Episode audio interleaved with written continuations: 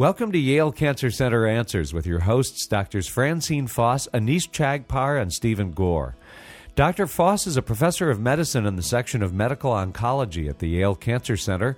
Dr. Chagpar is associate professor of surgical oncology and director of the breast center at Smilow Cancer Hospital.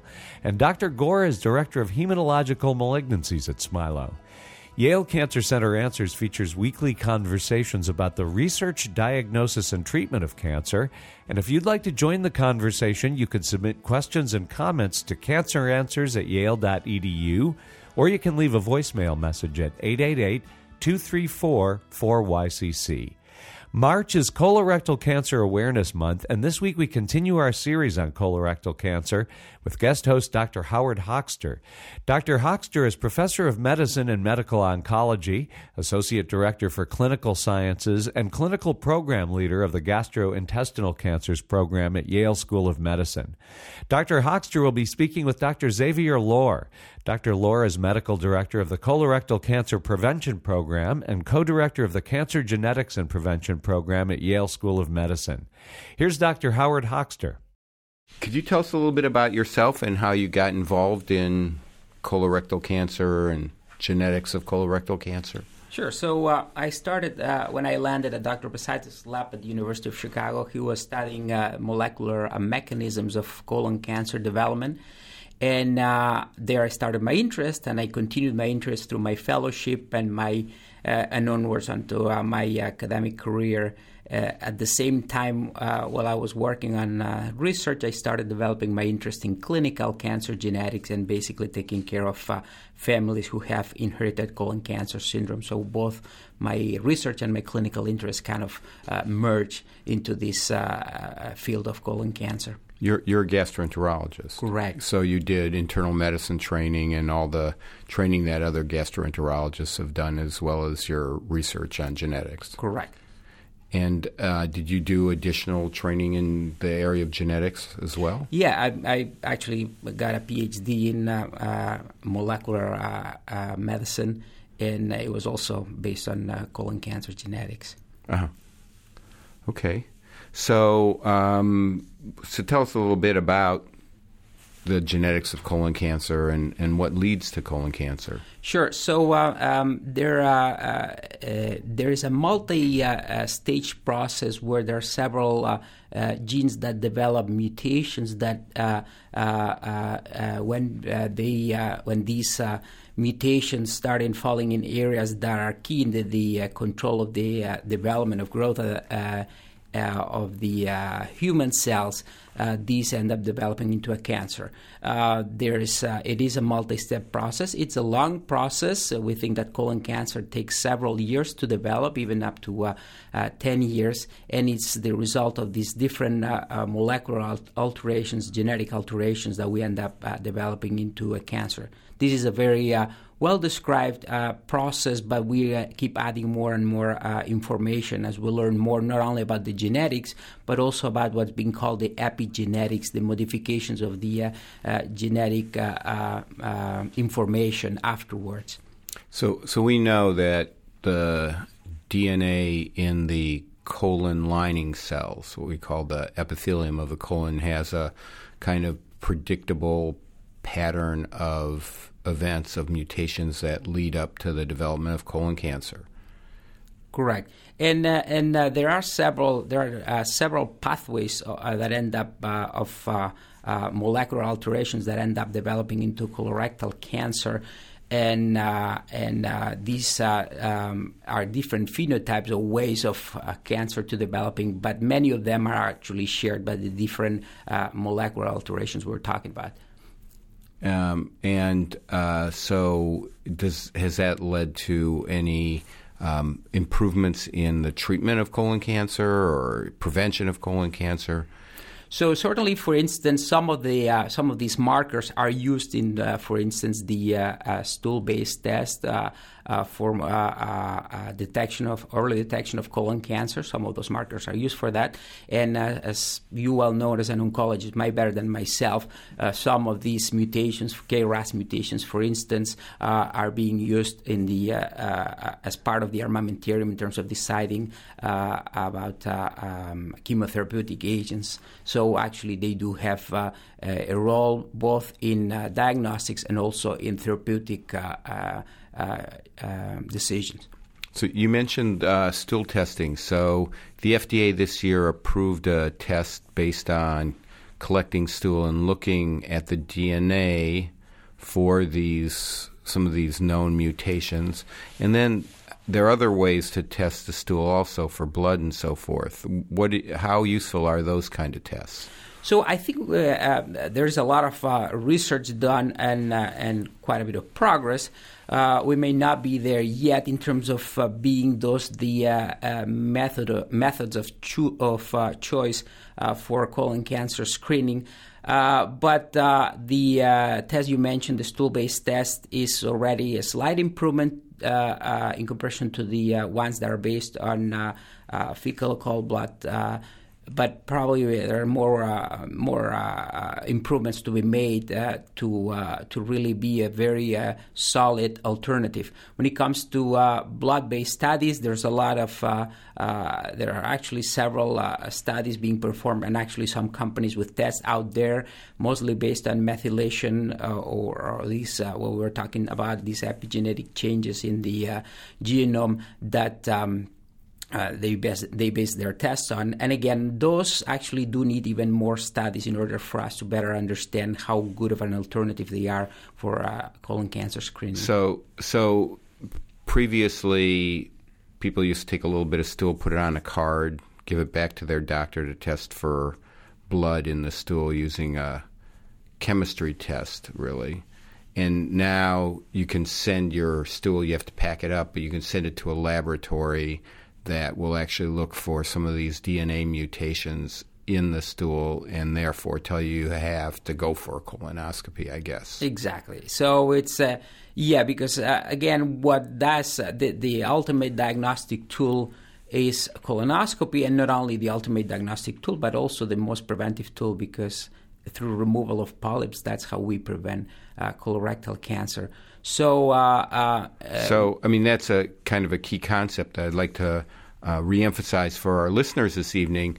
Colonoscopy can actually prevent colon cancer if the they find these polyps, these adenomas, before becomes cancer, and it's removed at the time of colonoscopy. You won't get cancer then. Exactly. That's something that only through colonoscopy uh, we can do. And, and we believe that the uh, slow but steady decrease in colon cancer incidence in this country is mostly due to this widespread use of colonoscopy and removal of these polyps. So we're already seeing in the United States today that the incidence of colon cancer has gone down about 10 to 20,000 cases a year, and that seems to be the effect of people going for screening colonoscopy and therefore they never get colon cancer, which is obviously quite uh, a good outcome.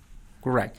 It's it's interesting also that um, um, uh, colon cancer incidence started going down in the 80s, where colonoscopy was not a, as widespread as it is now. So we believe that there's also some, some uh, changes in the environment um, in our country that probably they were uh, pointing towards uh, the incidence going down. But I think uh, from all we gather, all the numbers that we can gather, the decisive decisive uh, uh, uh, difference has has been through the widespread use of colonoscopy. So, is that due to dietary changes? Is that what influences us getting colon cancer to begin with? Sure. So there are probably the strongest factors in colorectal cancer development are more environmental and dietary than anything else. Uh, and there's been uh, study after study associating uh, um, tobacco and alcohol consumption, uh, a uh, high BMI or high body weight, lack of physical exercise, and some particular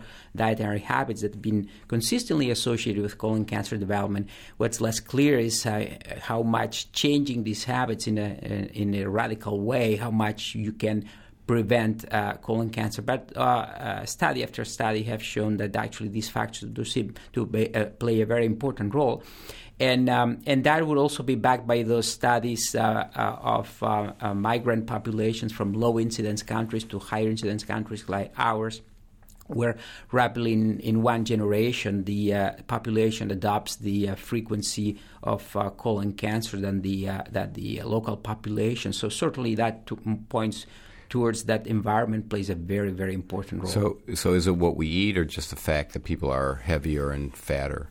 Uh, maybe it's everything. There are several. There's a very uh, well conducted study from the, from a large uh, uh cohort in Europe called EPIC that they put all, together all these different factors, and actually, in a way, it seemed to add up a little bit. So uh, the more factors of the ones that we mentioned before you have, the more the higher the chances you are you have to develop colorectal cancer. So while this is not the math, it looks like probably there's some additive effects of these different deleterious uh, factors towards cancer development. For a while, the National Cancer Institute was telling everybody to eat fiber and have a bran muffin for breakfast. That doesn't seem to be around so much anymore.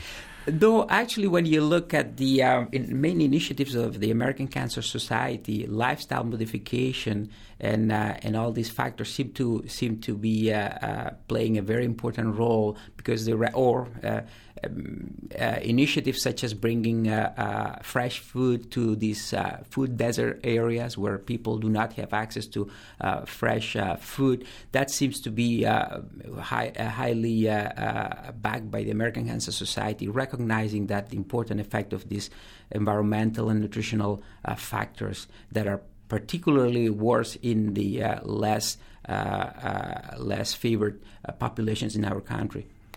And and exercise seems to be important too. I know that uh, Dr. Melinda Irwin here in our School of Epidemiology is actually conducting some randomized trials involving exercise for colon cancer prevention. It makes a lot of sense because uh, many of the epidemiological studies have shown that, that there's a clear association. So it makes sense to do these interventions and see how we can prevent colon cancer. Um, and uh, so lifestyle modification can include dietary, exercise, things like that. And that, that may actually help us bring down the incidence of colorectal cancer. But colonoscopy seems to be the key thing that can actually prevent people from progressing to actually getting colon cancer. And we can catch the disease at a time before it becomes malignant. So, um, do you can you tell us a little bit about colonoscopy? Sure. So basically, colonoscopy is that this test that's uh, done using a flexible rubber tube, size of a little finger, that we put through the anus, and we look at the entire colon or large bowel. And basically, what we do is we thoroughly look for this uh, for the presence of these polyps, which are like little growths in the mucosa, and those are the ones that can eventually develop into cancer if they are left alone. So through colonoscopy, re- we can remove a great deal of them. And, uh, and it's uh, through this removal of these polyps that we, the risk of colon cancer does go down dramatically. So the gastroenterologist takes a scope, takes a look around the whole colon. If he finds a polyp, takes it out, um, that's diagnostic and preventative. Exactly, because well, we don't really know, and we know actually that not all polyps would develop into cancer. We don't have a way to know which ones would develop into cancer and which ones wouldn't. But uh, therefore, we remove them all, and removing them all, uh, uh, we have good data showing that actually, yes, we have uh, uh we decrease uh, drastically the incidence of colon cancer. So no question that some of those that we're removing would end up being cancer if left alone in that colon. Would the patient feel it if they were taking out these polyps? So uh, the colon is uh, is an interesting organ. It does feel uh, when we are stretching it. That's why we have the. Uh, uh, it, uh, that's how the colon communicates to us that we need to go to the bathroom. Yet when we make a little cut, our colon does not feel a thing. It's not. It's not primed to feel this kind of feeling. On top of that, we're doing the colonoscopy through either deep sedation or anesthesia. Therefore, it's even uh, less painful. But again, just removing a polyp on itself, because of the anatomy and how we are uh, wired, we don't feel it. Well, thank you, Dr. Uh, Laura. We're going to take a short break for a medical minute, and then we're going to come back to learn more about colonoscopy and risk factors for development of colon cancer. Uh, you're listening to Yale Cancer Center Answers, and I'm here tonight with Dr. Xavier Llor. Breast cancer is the most common cancer in women. In Connecticut alone, approximately 3,000 women will be diagnosed with breast cancer this year, and nearly 200,000 nationwide. But thanks to earlier detection, non invasive treatments, and novel therapies, there are more options for patients to fight breast cancer than ever before. Women should schedule a baseline mammogram beginning at age 40 or earlier if they have risk factors associated with breast cancer. Clinical trials are currently underway at federally designated comprehensive cancer centers, such as Yale Cancer Center and at Smilow Cancer Hospital at Yale New Haven, to make innovative new treatments available to patients. Digital breast tomosynthesis, or 3D mammography, is transforming breast screening by significantly reducing unnecessary procedures while picking up more cancers and eliminating some of the fear and anxiety many women experience. This has been a Medical Minute brought to you as a public service by Yale Cancer Center and Smilow Cancer Hospital at Yale New Haven. More information is available at yalecancercenter.org. You're listening to WNPR, Connecticut's public media source for news and ideas. Welcome back to Yale Cancer Center Answers. This is Dr. Howard Hochster, and I'm joined tonight by my guest, Dr. Xavier Llor.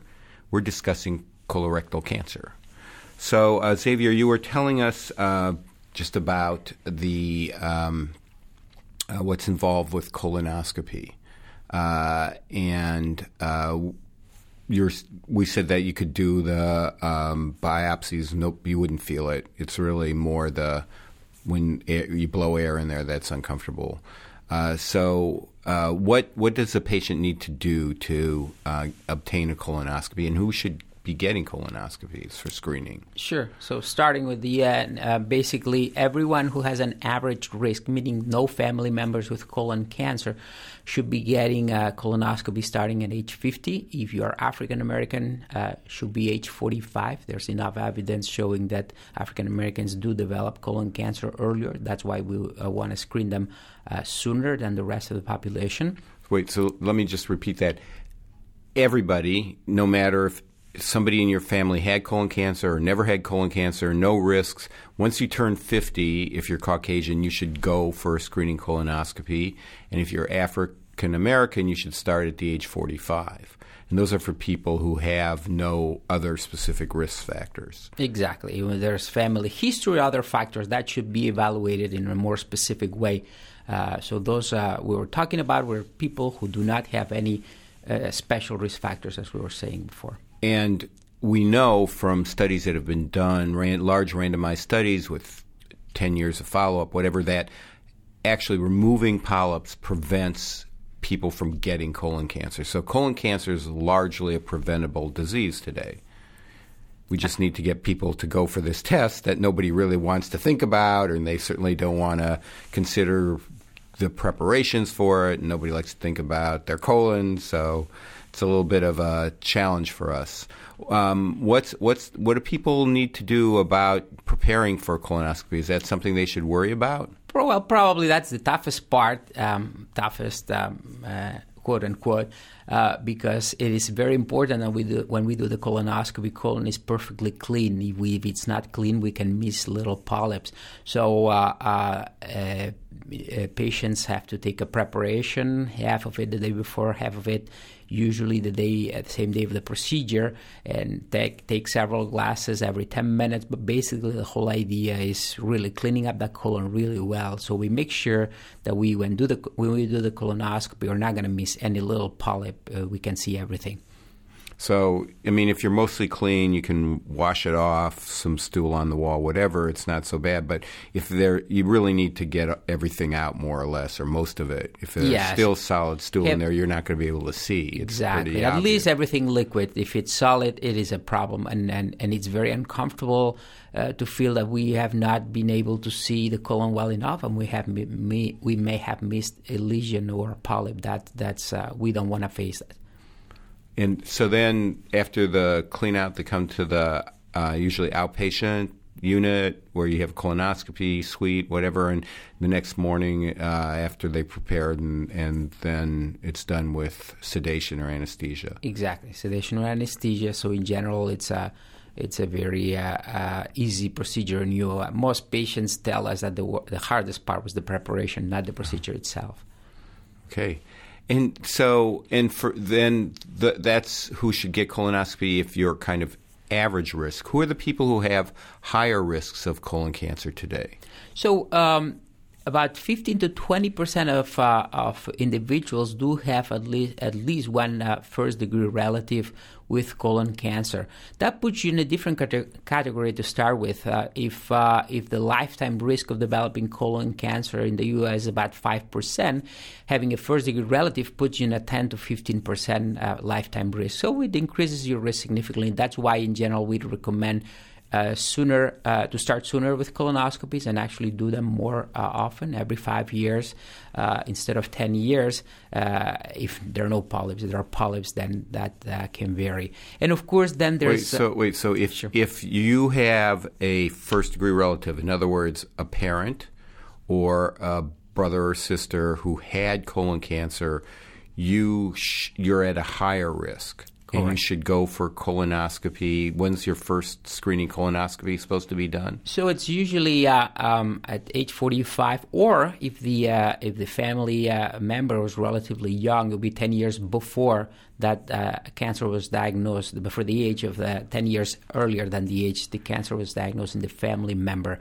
So that's why we have to really customize that uh, screening to the particular circumstances of that family. So, if again, if your parent or your brother or sister had colon cancer, you should go for screening colonoscopy starting at age 45, unless they were 50 or younger. Then you might need to start at 40 or younger. Exactly.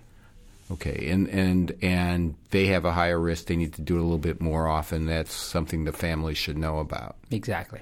And there are there are other. You said fifteen to twenty percent of colon cancer is familial based or has a genetic risk factor associated with it. So, what are some of those other right. families that need to be more concerned about the development of colon cancer? Yeah, so if 50 to 20 is this group, uh, there's a, a, smaller group, uh, about 5% of all colon cancers, that those belong to what we call syndromes basically what those are is are uh, different types of types of diseases that are due to a mutation in a particular gene that can be inherited from one family member to from one generation to next generation.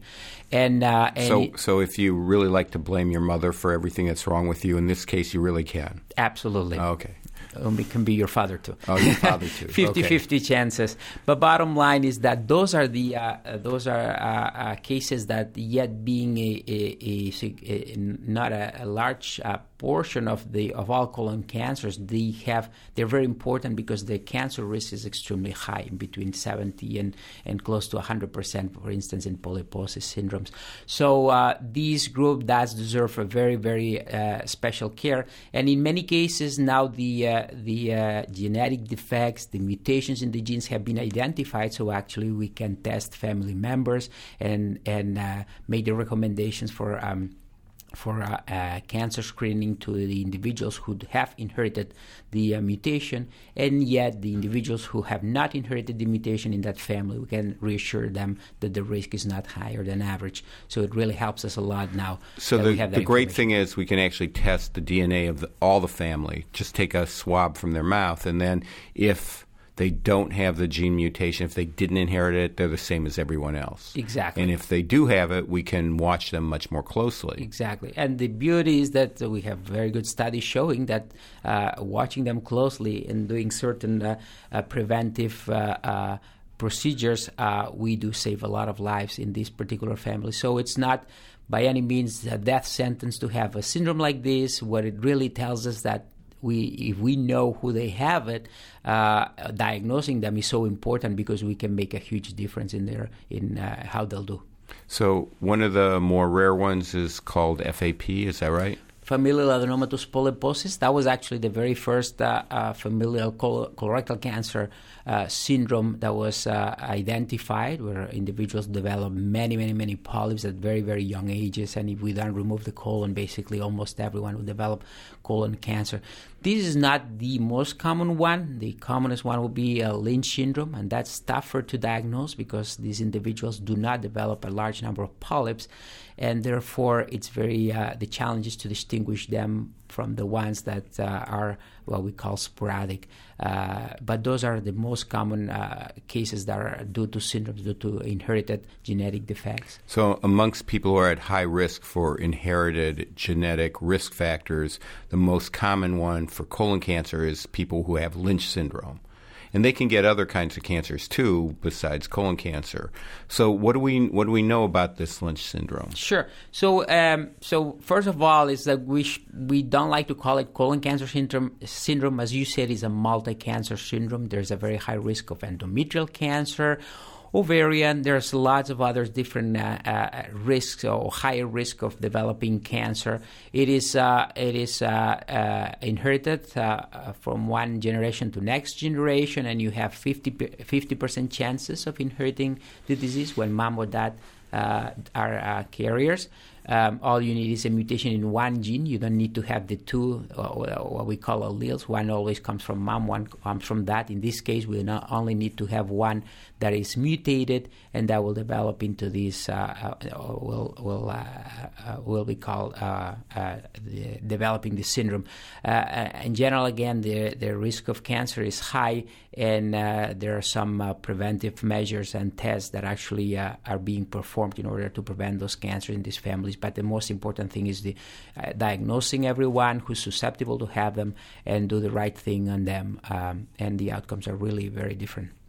What What's the specific thing that people inherit that, that gives them this syndrome? Right. So they inherit a mutation in uh, in uh, one of the uh, genes called mismatch repair. So basically, our uh, our uh, DNA, uh, you know, the DNA chains in our cells, they keep com- uh, constantly making copies of uh, DNA in our body. So what happens is that because this process is very fast, uh, our body does make mistakes on a regular basis, but we do have a mechanism which is a, a group of proteins called mismatch repair proteins.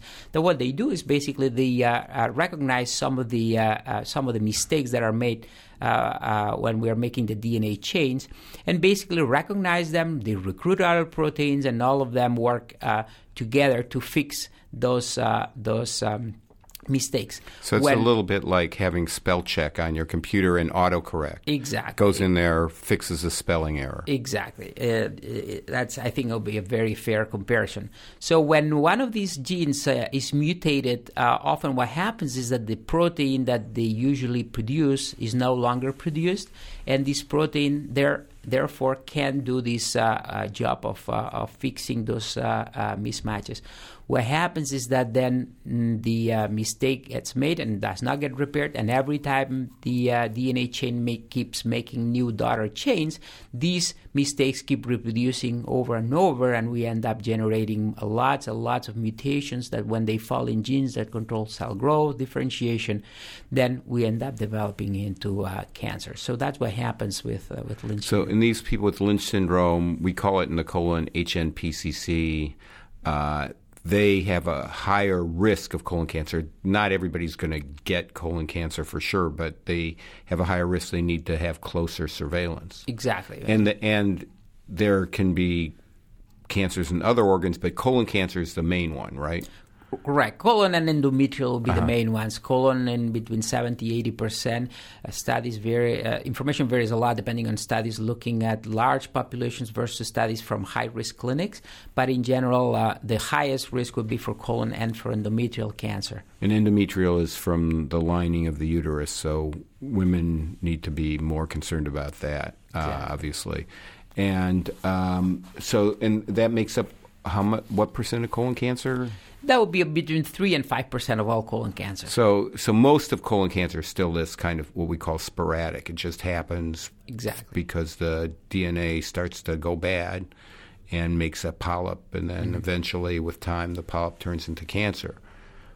Correct. But the job of the gastroenterologist when they're doing the col- uh, the colonoscopy for screening is to actually find the polyps and remove them. Correct. And, and then you won't get cancer at all. Mm-hmm.